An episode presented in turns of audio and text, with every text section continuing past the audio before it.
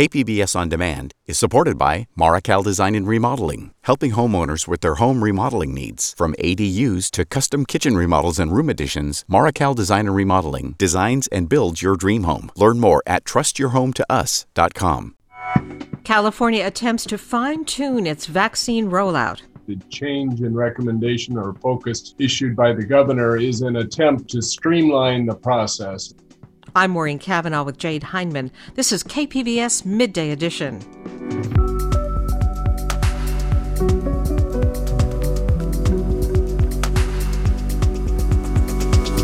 There's no clear picture on the impact of COVID infections in jails. Are they being counted and are they making it back into death lists that are tracking the scale of the virus um, across California? A proposed law may help the public and the media gain access to police use of force records. And San Diego music great Gilbert Castellanos talks about his comeback. That's ahead on Midday Edition.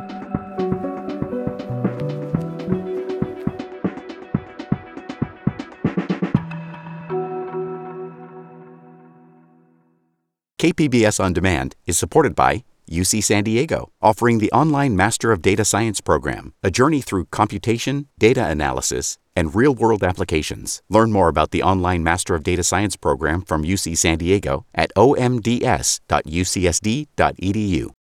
Age before profession. That's the change California health officials announced about the vaccine rollout this week. The plan for the first phase of vaccinations remains in place, with healthcare workers and residents 65 and older eligible right now, followed by teachers, farm workers, and first responders. But in the second phase of the state's vaccine rollout, instead of workers in manufacturing, retail, transportation, and other essential industries coming next in line, the state says it will move to an age based allocation. And officials announced yesterday that Blue Shield has been chosen to organize vaccine distribution across California. Joining me is Dr. Mark Sawyer, a specialist in infectious diseases at Rady Children's Hospital and a member of the state's Vaccine Advisory Board. Dr. Sawyer, welcome. Good morning. Good to join you. What is the science saying about this virus that prompted the change to an age based vaccination schedule?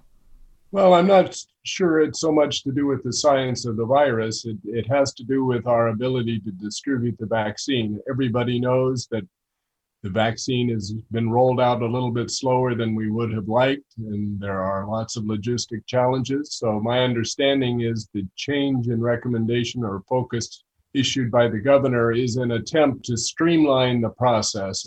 Now, workers who have been on the job throughout this pandemic, bus drivers, supermarket workers, people in warehouses who work in close proximity to each other and the public, they say they're being overlooked by this change. Haven't we seen actually repeated outbreaks in supermarkets and manufacturing?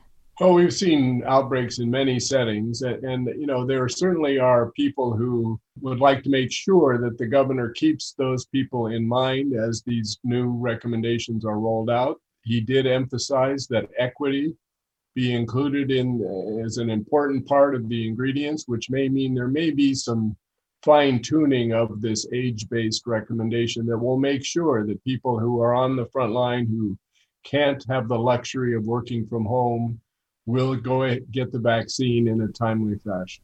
Now, even people who are already eligible are having difficulty figuring out how to get a shot. KPBS has gotten a lot of questions from listeners about where to go, how to get an appointment. Have you been hearing those questions too, Doctor? Yes, certainly. It has been a big challenge for people to understand when they're due to get vaccine and where they can go to get it. Uh, the state has made another change in that area as well. They rolled out a new software program. I think it's called My Turn, which just started this week, which is supposed to make that process easier for people. And what about people who don't have internet access or maybe aren't that tech savvy? How do they make an appointment? There are phone access uh, mechanisms, including calling 211. How should public health be getting this information to the public? Do you think the job that's been done so far has been adequate?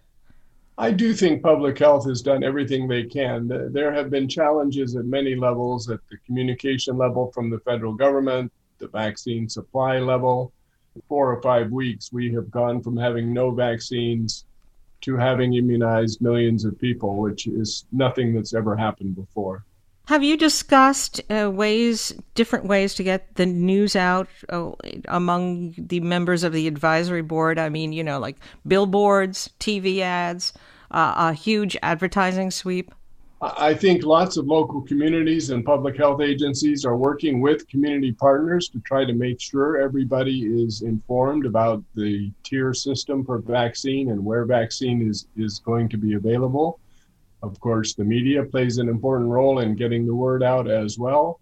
It has been a challenge, though, because the, the situation is changing on a daily or weekly basis. Now, last week, state epidemiologist Dr. Erica Pan said it could take until June to vaccinate all Californians 65 and older. Why would it take that long? I've heard more optimistic uh, projections for that. Part of the challenge, though, is you know getting the word out, get, making sure we're reaching populations in all segments of our society, and have different ways of accessing the vaccine. It was announced yesterday that Blue Shield will have oversight on vaccine distribution across the state. What effect do you think that will have? I think it does make sense to have a single entity in charge of vaccine distribution. That just simplifies the process. And there has been some confusion about where different providers are getting their vaccine and who's allocating it. So going to a single source is likely to have a positive impact on the smoothness of which vaccine is distributed. Now, this week, because of your work with Rady Children's Hospital, you took part in a CDC discussion about the safety of the COVID vaccines for children. What did you learn? Well, we learned that clinical trials have started already in children down to age 12, and plans are in place to start in, uh, immunizing younger children in clinical trials just in the next few weeks.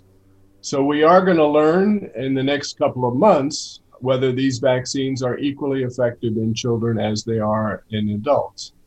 We also had a review from the CDC about national safety data from, from COVID vaccines, which as up to this point have only been administered to adults. And the vaccines continue to be very safe. Some researchers are telling us that we're in a race between the vaccines and the COVID variants. The goal as I understand it, is to get as many people vaccinated before the more contagious variants start ramping cases up. And there's news today that San Diego has had its first COVID variant death. How do you see the situation? I think you summarized it quite accurately. The more cases we have, the more opportunity there is for the virus to change and mutate and become a variant and become less susceptible to the vaccine. So it's it's incumbent on us to try to get this pandemic under control before that happens. The steps to get the pandemic under control are for people to get vaccinated when they get the opportunity. And whether you're vaccinated or not, continue to wear a mask and socially distance until the pandemic is cooled off. And when the, the number of cases goes down, then we're not going to see nearly as many variants come out.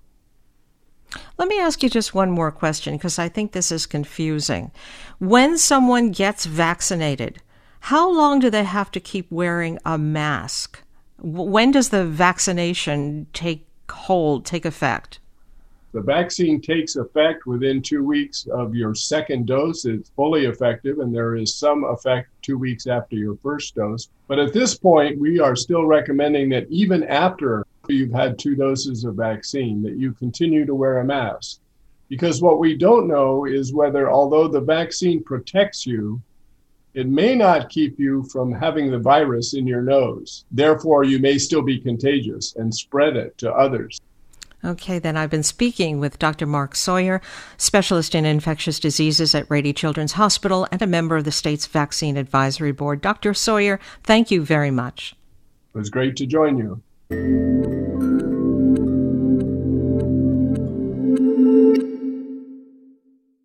new iNewsSource investigation reveals public officials are using inconsistent tracking methods for inmates who've died from COVID 19. The issues have led to some deaths going uncounted.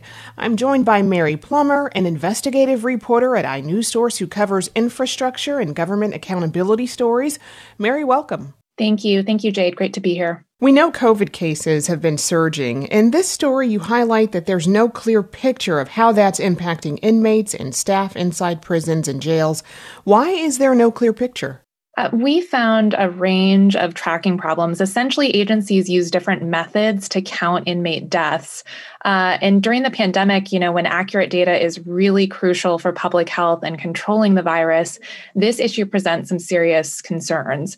Um, for one thing, we found Southern California counties vary in how they determine whether or not to include inmate deaths in their death totals. Um, San Diego County, for example, only includes San Diego County residents. So, for example, if you die at RJ Donovan, which is the lone state prison located in San Diego County, but you have residency elsewhere, say you're a resident of Orange County, uh, that death would not be included in San Diego County's totals. Not all counties take this approach. Los Angeles County and San Bernardino County both use methods uh, that capture deaths at the facilities, not based on where the person's home address is. But San Diego County is not alone. We also found problems between county uh, numbers and numbers in the statewide trackers. There really is a lack of consistency at many levels. Uh, essentially, we found if you have a friend or family member who's incarcerated in California, there is no place you can go uh, to get a reliable, clear picture of how the pandemic is playing out inside incarceration facilities. A lot of the agencies post numbers on their websites, but the data is just not always reliable. So, with all that information unavailable, you decided to look at public records. What did you find? Yes, we found that some inmates who've died of COVID 19 appear uncounted. Uh, we identified three prison inmates who were incarcerated at Chuckawalla Valley State Prison in Riverside County. They were transferred into San Diego County for medical care in Oceanside. All three died there. Uh, they died at Tri City Medical Center. And all three of those inmates do not appear in death lists that we reviewed for San Diego County or for Riverside. So this really raises into question, um, you know, what exactly is going on with some of these inmate deaths, and when folks are being transferred out of county for care are they being counted and are they making it back into death lists that are tracking the scale of the virus um, across California? Do you have a sense of how bad this undercount is? You know, we found a handful of specific people who went uncounted. Through our research, I can tell you that it's very hard to uncover uh, these types of mistakes. There's just not a lot of watchdogging of the numbers during the pandemic. So it's really hard to know at this point the full scale of the problem. We did see mistakes uh, between death counts at facilities at the county and state level. Counties told us one number, and the state trackers show different numbers. Um, I can tell you that one researcher we spoke with at UCLA who is tracking inmate deaths nationally says she believes numbers coming from officials are a dramatic undercount. She thinks that the numbers are quite higher than what we're seeing in official reports. And what's the consequence of that? What's the consequence of an undercount? Uh, experts we interviewed who track these deaths um, say that it becomes dangerous because people who are managing the disease need to know where to send resources. And if death numbers are not accurate, it can give a false view of the virus. Um, during the pandemic, you know, public officials are looking at where to send resources, and if they've got the wrong numbers, um, it can be hard to tell exactly where the hotspots and problems really are. What did you find out about San Diego County when you compared county medical examiner records and death certificates with government lists? So, in San Diego County, one of our most notable findings is that a county jail inmate has died of COVID 19. Uh, this is the first uh, jail death from COVID 19. Uh, we are the first to report this out. The San Diego County Sheriff's Department is still investigating it and has not yet announced uh, this death uh, from COVID 19 to the public. We confirmed his death through public records and through an interview with his daughter. Uh, his name is Idel Laredo. He was 62 years old. He died at Sharp Chula Vista, where he was taken after he got sick at George Bailey Detention Facility, which is one of the county jails. And your listeners may be aware there was quite a serious outbreak there. He was among that outbreak, among the inmates who got sick. And he lost his life uh, at Sharp Chula Vista, spent time on a ventilator uh, while he was awaiting trial on drug charges. What about the staff who have worked inside these facilities and the risk of infection they face? Certainly, there is a risk for staff. Uh, experts we spoke with for the story point out that incarceration facilities are quite interconnected with the rest of the community. You can have asymptomatic people uh, coming in and out, whether that be visitors or staff. Really, what it comes down to is, you know, congregate settings uh, make controlling the virus very difficult. And also to keep in mind, you know, jail populations fluctuate frequently, which certainly adds to the challenge um, of keeping both uh, inmates and staff safe. And have California prisons and jails implemented any safety protocols during this pandemic? It's a challenge, but they certainly have. Um, here in San Diego County, they are doing temperature checks for everyone entering the facilities. There are daily temperature checks going on of inmates in custody. Uh, sheriff's officials also say that they're doing um, testing for inmates. There's an emphasis on hand washing and good hygiene. I should add, though, that there have also been complaints from inmates and family members of inmates saying that some of these safety measures are not taking place. Uh, here in San Diego County, there have been reports of guards uh, wearing dangling masks and of a lack of hand sanitizer. So, what is the San Diego County Sheriff's Office saying about all this? In uh, Idel Laredo's case, uh, the man who died of COVID 19 that I mentioned earlier, they are awaiting the medical examiner's report before they issue a press release on his death. Uh, they also acknowledge that they have not yet reported his death to the state, uh, and that leaves numbers for San Diego County on the state tracker for jails inaccurate. It's been a little over two months now since his death, and his death has still not been reported. Uh, they do say that they will update numbers as needed once his death is announced. I've been speaking with Mary Plummer, an investigative reporter with iNewsSource. She co reported this story with Sofia Mejias Pasquel. Mary, thank you so much for joining us. Thank you.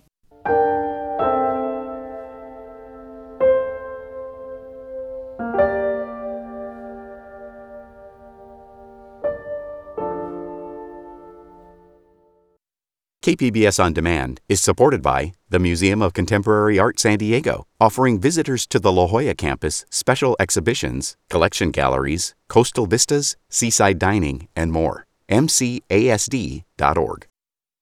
This is KPBS Midday Edition. I'm Maureen Cavanaugh with Jade Hindman. The passage of SB 1421 in 2018 was hailed as a watershed moment for police accountability and government transparency in California. The law says police have to make public records of officer shootings and use of force. But three years later, KPBS investigative reporter Claire Trageser says San Diego police agencies are still holding on to hundreds of records that should have been released under the law. The 2016 Holiday Bowl did not end well for Jason Walker. During the game, he got into a shoving match with a man sitting behind him. Things got even worse when the police showed up. I was backing up, just, I was like, that guy grabbed me, like, at the guy. I was like, that guy grabbed me, and then putting my hands up in the air. And then they shot me with a taser. Um, and a woman yelled, you don't need to taser him as I was shot. Um, I remember that. But then, you know, they just threw some handcuffs on me and trotted me out of the stadium. Walker spent thousands on a lawyer to get charges of battery on a police officer dismissed. He then sued the city and agreed to a $1,000 settlement. But four years later, he still can't get the police internal affairs investigation records related to his case. California law states that when an officer is dishonest or uses excessive force, you can, you know, like get these personnel records pursuant to SB 1421. Um, so I've been trying to get these personnel records. He may be waiting a long time. The law, known as Senate Bill 1421, is meant to shine a light on internal police investigations of officer shootings and use of force. But three years after it was passed, the records are still slow in coming. The San Diego Police Department has only released about a third of the required records. The Sheriff's Department half. SB 1421 said to the agency, you must respond but what's what does that mean? A timely response? What does that mean? Obviously, some agencies decided that a timely response is a year or two years later. State Senator Nancy Skinner wrote the law and is now proposing new legislation, SB 16, that aims to fix this records delay problem. So, what we've done in SB 16 is given a time certain you must respond by X date, or the requester can take you to court and basically, uh, you know, get penalties. After 75 days, agencies would begin being fined $1,000 a day for every day records are not released. Skinner expects it to pass this year. Officials with the San Diego Police Department and the San Diego County Sheriff's Department say they're releasing the records as fast as they can. They declined interviews with KPBS, but sent statements saying the process is very time consuming and involves thousands of pages plus hours of video and audio.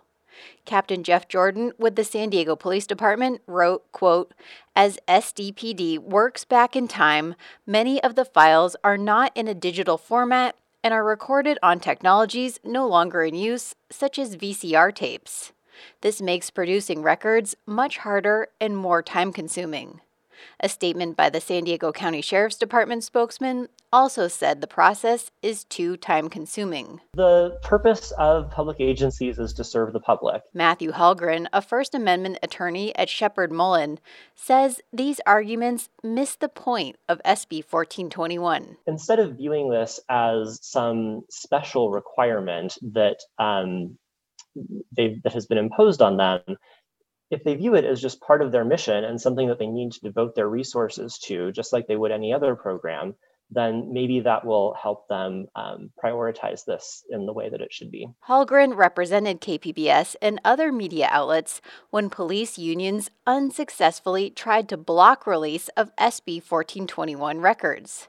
As part of the settlement agreement, San Diego Police agreed to turn over all its records, video, and audio by this June. Will they make the deadline? Jordan would say only the department, quote, believes it will be in substantial compliance of the settlement terms. Meanwhile, the sheriff's department doesn't have the same hard deadline, but Hallgren says time is up. Under the California Public Records Act, records must be released at the very latest within 24 days. The media and other requesters of public records are not unreasonable. And so if an agency needs a little bit more time, that's usually fine. But it's been more than two years now. And so, um, and two years is a lot more than 24 days. So really, uh, they should be wrapping this process up. Joining me is KPBS investigative reporter Claire Trageser. And Claire, welcome. Thank you. Why do media outlets want this information from San Diego law enforcement? Right. Well, so there's there's two different ways. One is accountability for specific cases. Um, for example, La Mesa police just released the records um, for the police officer who is charged with filing a false police report uh, over his interactions with a with a black man over the summer, um, and and that officer was fired and uh, he's the he's now charged with filing a false police report, and so that means that um, those records fall under the scope of of this law. And so they released it was about 600 pages, and and that means media outlets are able to read through and get a lot more information about uh, what happened in that case than we would have just known from you know the one page press release that the police department usually sends out. Um, but also, KPBS is using these records for a broader analysis. Um, over the summer, we we published based on the records that have been released released so far. We looked at um, and found that when a suspect is a person of color, police officers are more likely to shoot that person, and then when the person is white, police officers are more likely to use alternative force, such as a bean bags or a taser or things like that. Um, and we continue to update that analysis as more and more records are released, so it's fully up to date. Um, but but we want all the records so that we can provide obviously a full analysis um, of those trends. Now, you've researched some of the records that have been released by law enforcement. Can you give us an idea of what an individual file is like? Yeah. Oh my goodness. It's um they're usually at least 600 pages long.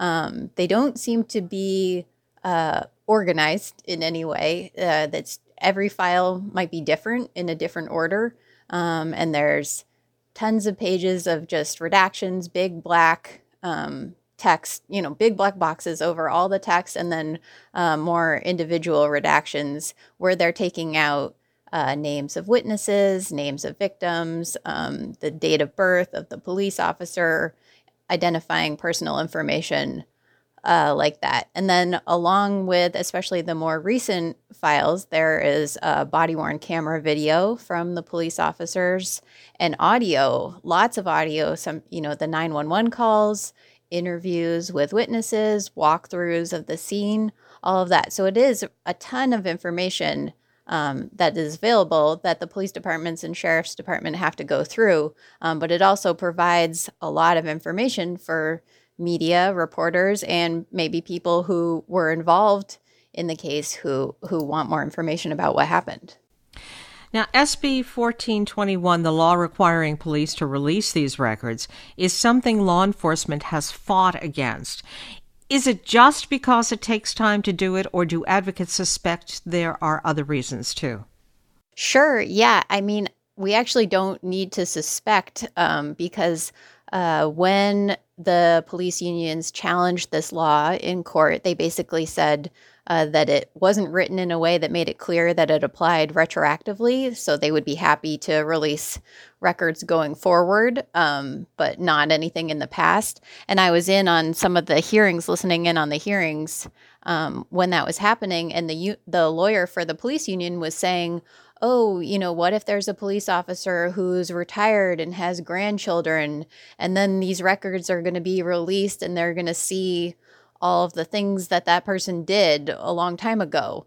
Um, so it, it he made it pretty clear that it's actually they don't want full transparency about what officers may have done on the job, even if it was a long time ago. Now, is it true that most law enforcement agencies across the state have been more forthcoming with records on police shootings and use of force than the San Diego Police Department and the San Diego County Sheriff's Department? And is that because San Diego has a very large law enforcement agency? Yes, the larger uh, departments like San Diego and LA and San Francisco are not done. They they have more records because they have more officers, more cases. And so they're still providing theirs on a on a rolling basis. I think the LA sheriff is about 75% done. Uh, San Francisco wasn't wasn't willing to say because they say they don't know how many records they have. Um, and also the ACLU has put in requests and they say that there are um, you know about 200 uh, police departments that maybe still have records that haven't been released, um, and that the big police departments and sheriff's departments definitely are, along with San Diego, still have records outstanding. And if the new proposed law, SB 16, is approved, how will that change the playing field when it comes to gaining access to these police shooting and use of force files? Well, if it's passed as it's written right now, it will be huge because right now there isn't much we can do when uh, agencies don't hand over records. So, this bill would give agencies 45 days to release the records. And then it would give them, I guess, a 30 day kind of buffer period after that deadline. But then after that, they would be fined $1,000 a day for every day that records are not released. So, you know, right now we have um, the police department, the sheriff's department that are a couple years behind. So you can see that that that would add up and be a big incentive for them. I've been speaking with KPBS investigative reporter Claire Trageser. And Claire, thank you so much. Thank you.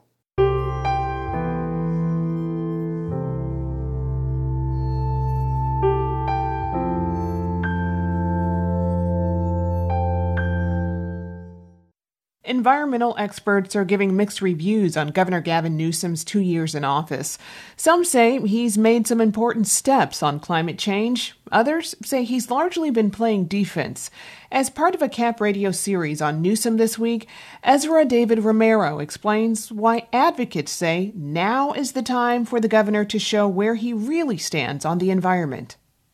Back in September, while wildfires and the pandemic were raging, Newsom captivated the world's attention with a bold new climate goal.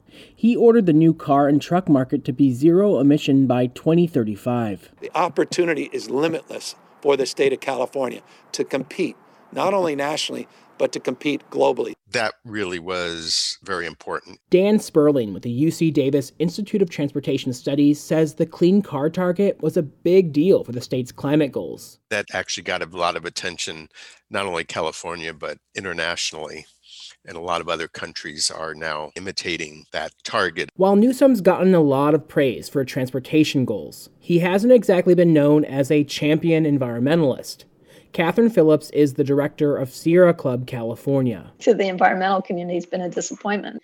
Initially, he wasn't talking about climate change at all. Then he started talking about it. Then he had to deal with all the fires. He says he's going to accelerate everything and then sort of put the brakes on. But some would argue that Newsom's lack of environmental progress may be because he was playing defense against the Trump administration's repeated attempts to roll back policies.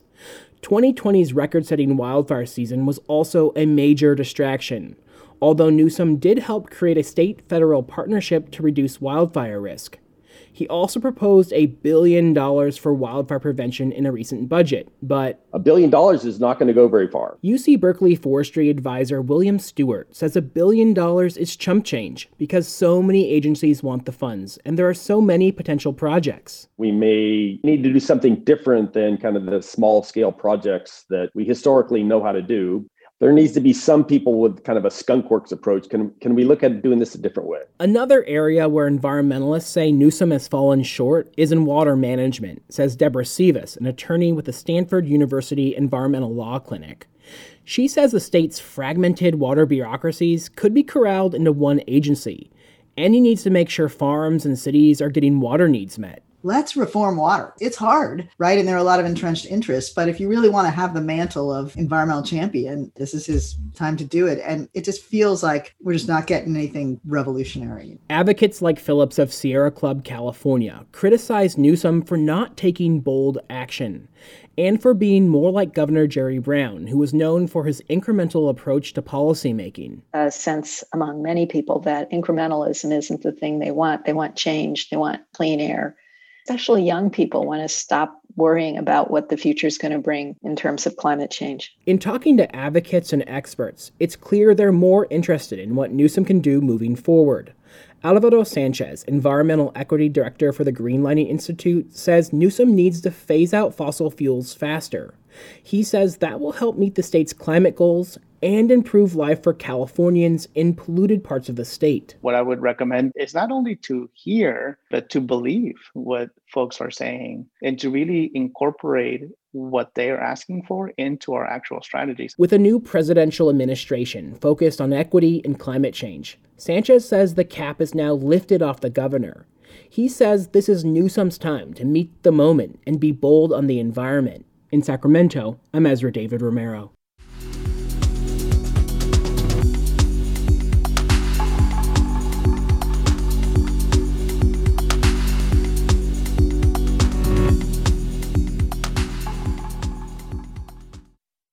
KPBS On Demand is supported by Under the Sun Foundation, presenting the Candlewood Arts Festival in Borrego Springs, featuring temporary public art projects that engage community and place. March 23rd. More at candlewoodartsfestival.org. You're listening to KPBS Midday Edition. I'm Jade Hindman with Maureen Cavanaugh. San Diego jazz trumpet great Gilbert Castellanos has had a harrowing few years. With career threatening dental and medical problems and a string of groundbreaking dental procedures, he's finally able to play again. We asked him about the music that got him through the ordeal, as well as the artists that shaped his own music journey. Here's Castellanos himself with his story and a playlist of his influences. Over the last few years, yes, I have been struggling with not only some dental issues, but with my lower jaw. I started to experience some severe pain when I would play, and uh, the pain just got worse and worse, and to the point where I literally was starting to approach the trumpet from a standpoint where um, every day was a struggle. Uh, I would be very inconsistent with my playing, and uh, some days I would sound great, others it was just uh, I would sound like a complete beginner. It's been a long journey with the medical procedures that I've been going through. And Dr. Roy Vector, my dentist, I am extremely grateful for him because he literally made um, devices that have never been made before in order for me to continue playing the trumpet.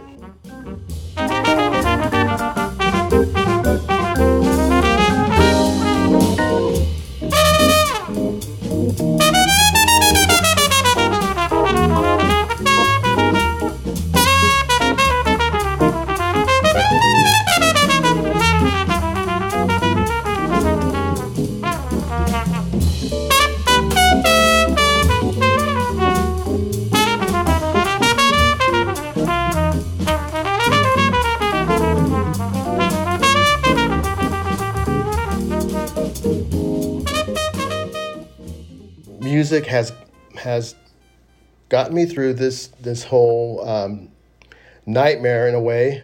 But one particular song that really stands out is a, a tune entitled There Is No Greater Love by the great Dinah Washington, which is my favorite version of this particular uh, song. For me, it represents me and the music, being in love with the music and the love of the music returning the favor it's almost like if you take care of the music, the music will take care of you.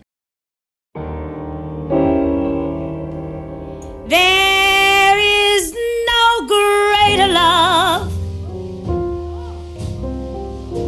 than what I feel for you.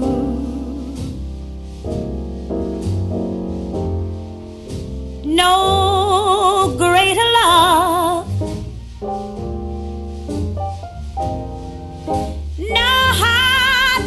true. There is no greater thrill than what you bring to me.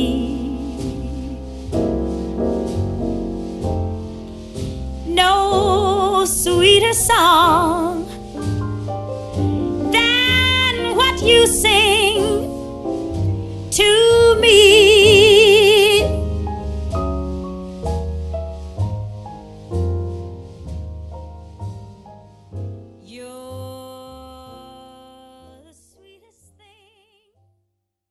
Clifford Brown with Strings uh, was definitely the soundtrack to my life, and it continues to be the soundtrack to my life. It was a particular album that was introduced to me by my father, who is also a musician. I just remember in junior high and even in high school playing along to the records. And uh, one of my favorites to play is Embraceable You.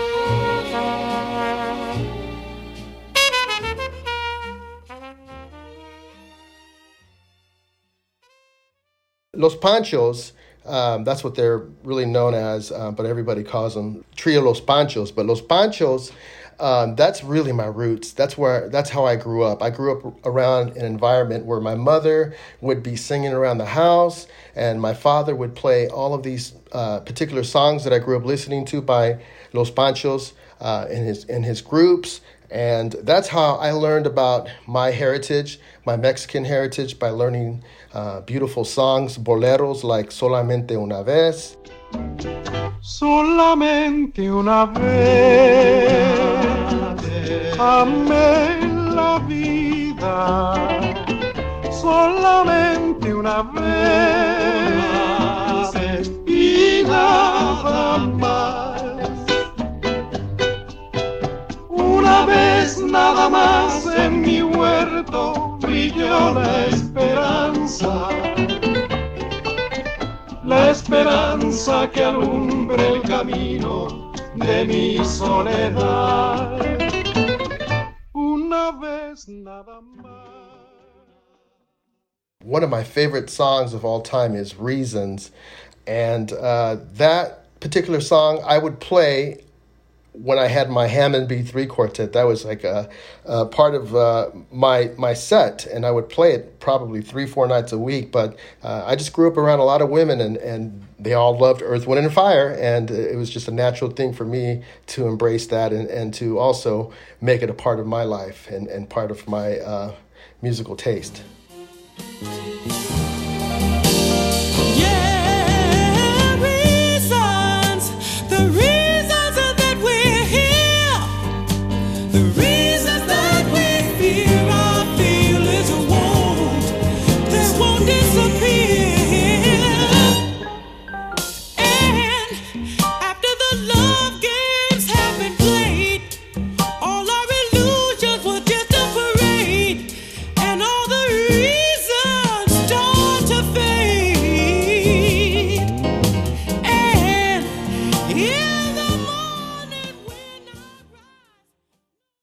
For Fairuz, uh, there's a very interesting story behind this particular song that I that I picked. When I heard her sing, I was just mesmerized by her voice. Um, I was so intrigued by her and moved by her that I started to do some more research on her and uh, found out that she is considered like the musical icon of Lebanon, and they would play her every morning on the loudspeakers and there's a song in, in that's really kind of her hit. It's called La Tanzani. لا تنساني عاد الربيع تلالنا وفي الربا طير وشيع يحكي عن الملاهي في موطني. لا تنساني زهر الدروب يعانق الحنايا وينثني. وللهوى لحن طروب تنشده الصبايا. لا تنسني تعود I decided to adapt that for uh, one of my albums and record it as a jazz version, and that one is also on my album Underground. And so you can hear a jazz version of a Fairuz tune played with uh, with jazz instruments. She not only was an influence with her music, but also how I approach the trumpet. Because when I play the trumpet, I don't want to play the trumpet. I want to sing through my trumpet.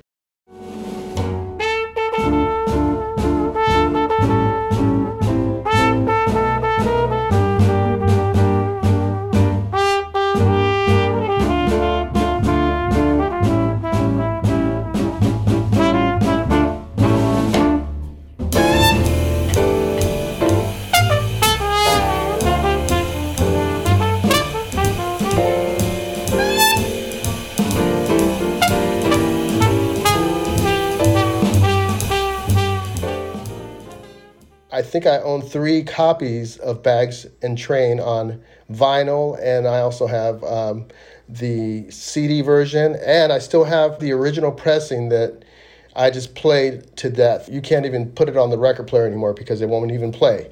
Uh, but I still own that copy that I grew up listening to, just uh, dissecting it and transcribing uh, songs off the album and memorizing the solos and you know pretending that I was in the band. And uh, you know, it, it's just uh, one of those albums that that I I always encourage all my students. Um, and fellow musicians to to really listen to because it's one that's uh, more of, a, of a, an obscure album by John Coltrane that doesn't really get a lot of attention. I believe there's a song on there called The Night We Called It a Day. Let's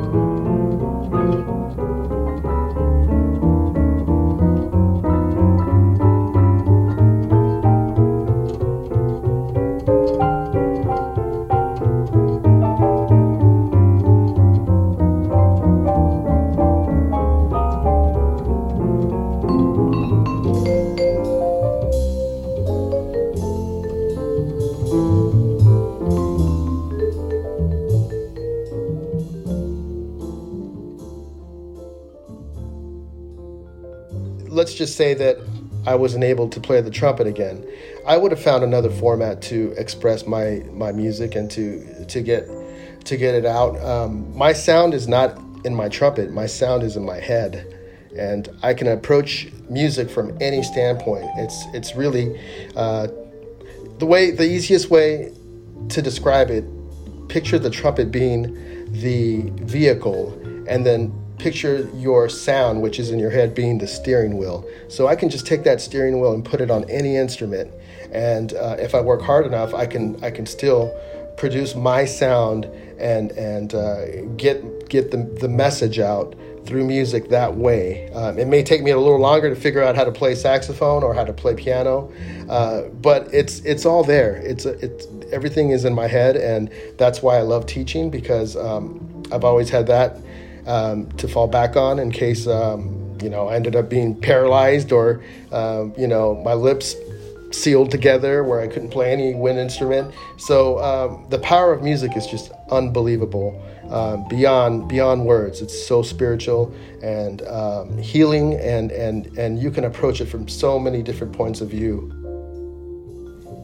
That was jazz trumpeter Gilbert Castellanos. You can catch him perform on Monday night with pianist Gerald Clayton with the Athenaeum's live streamed jazz series, and you can find a longer version of his playlist at kpbs.org.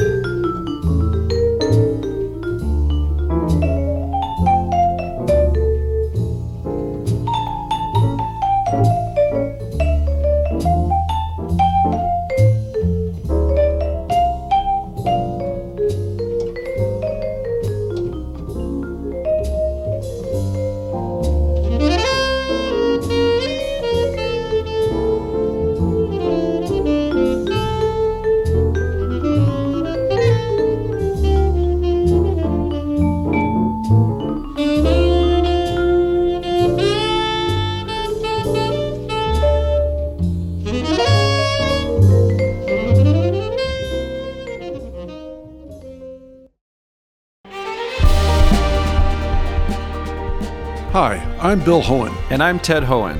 Over the past 50 years, our family has brought many world class dealerships to Carlsbad, including Mercedes Benz, Porsche, Audi, Honda, Acura, Jaguar, and Land Rover.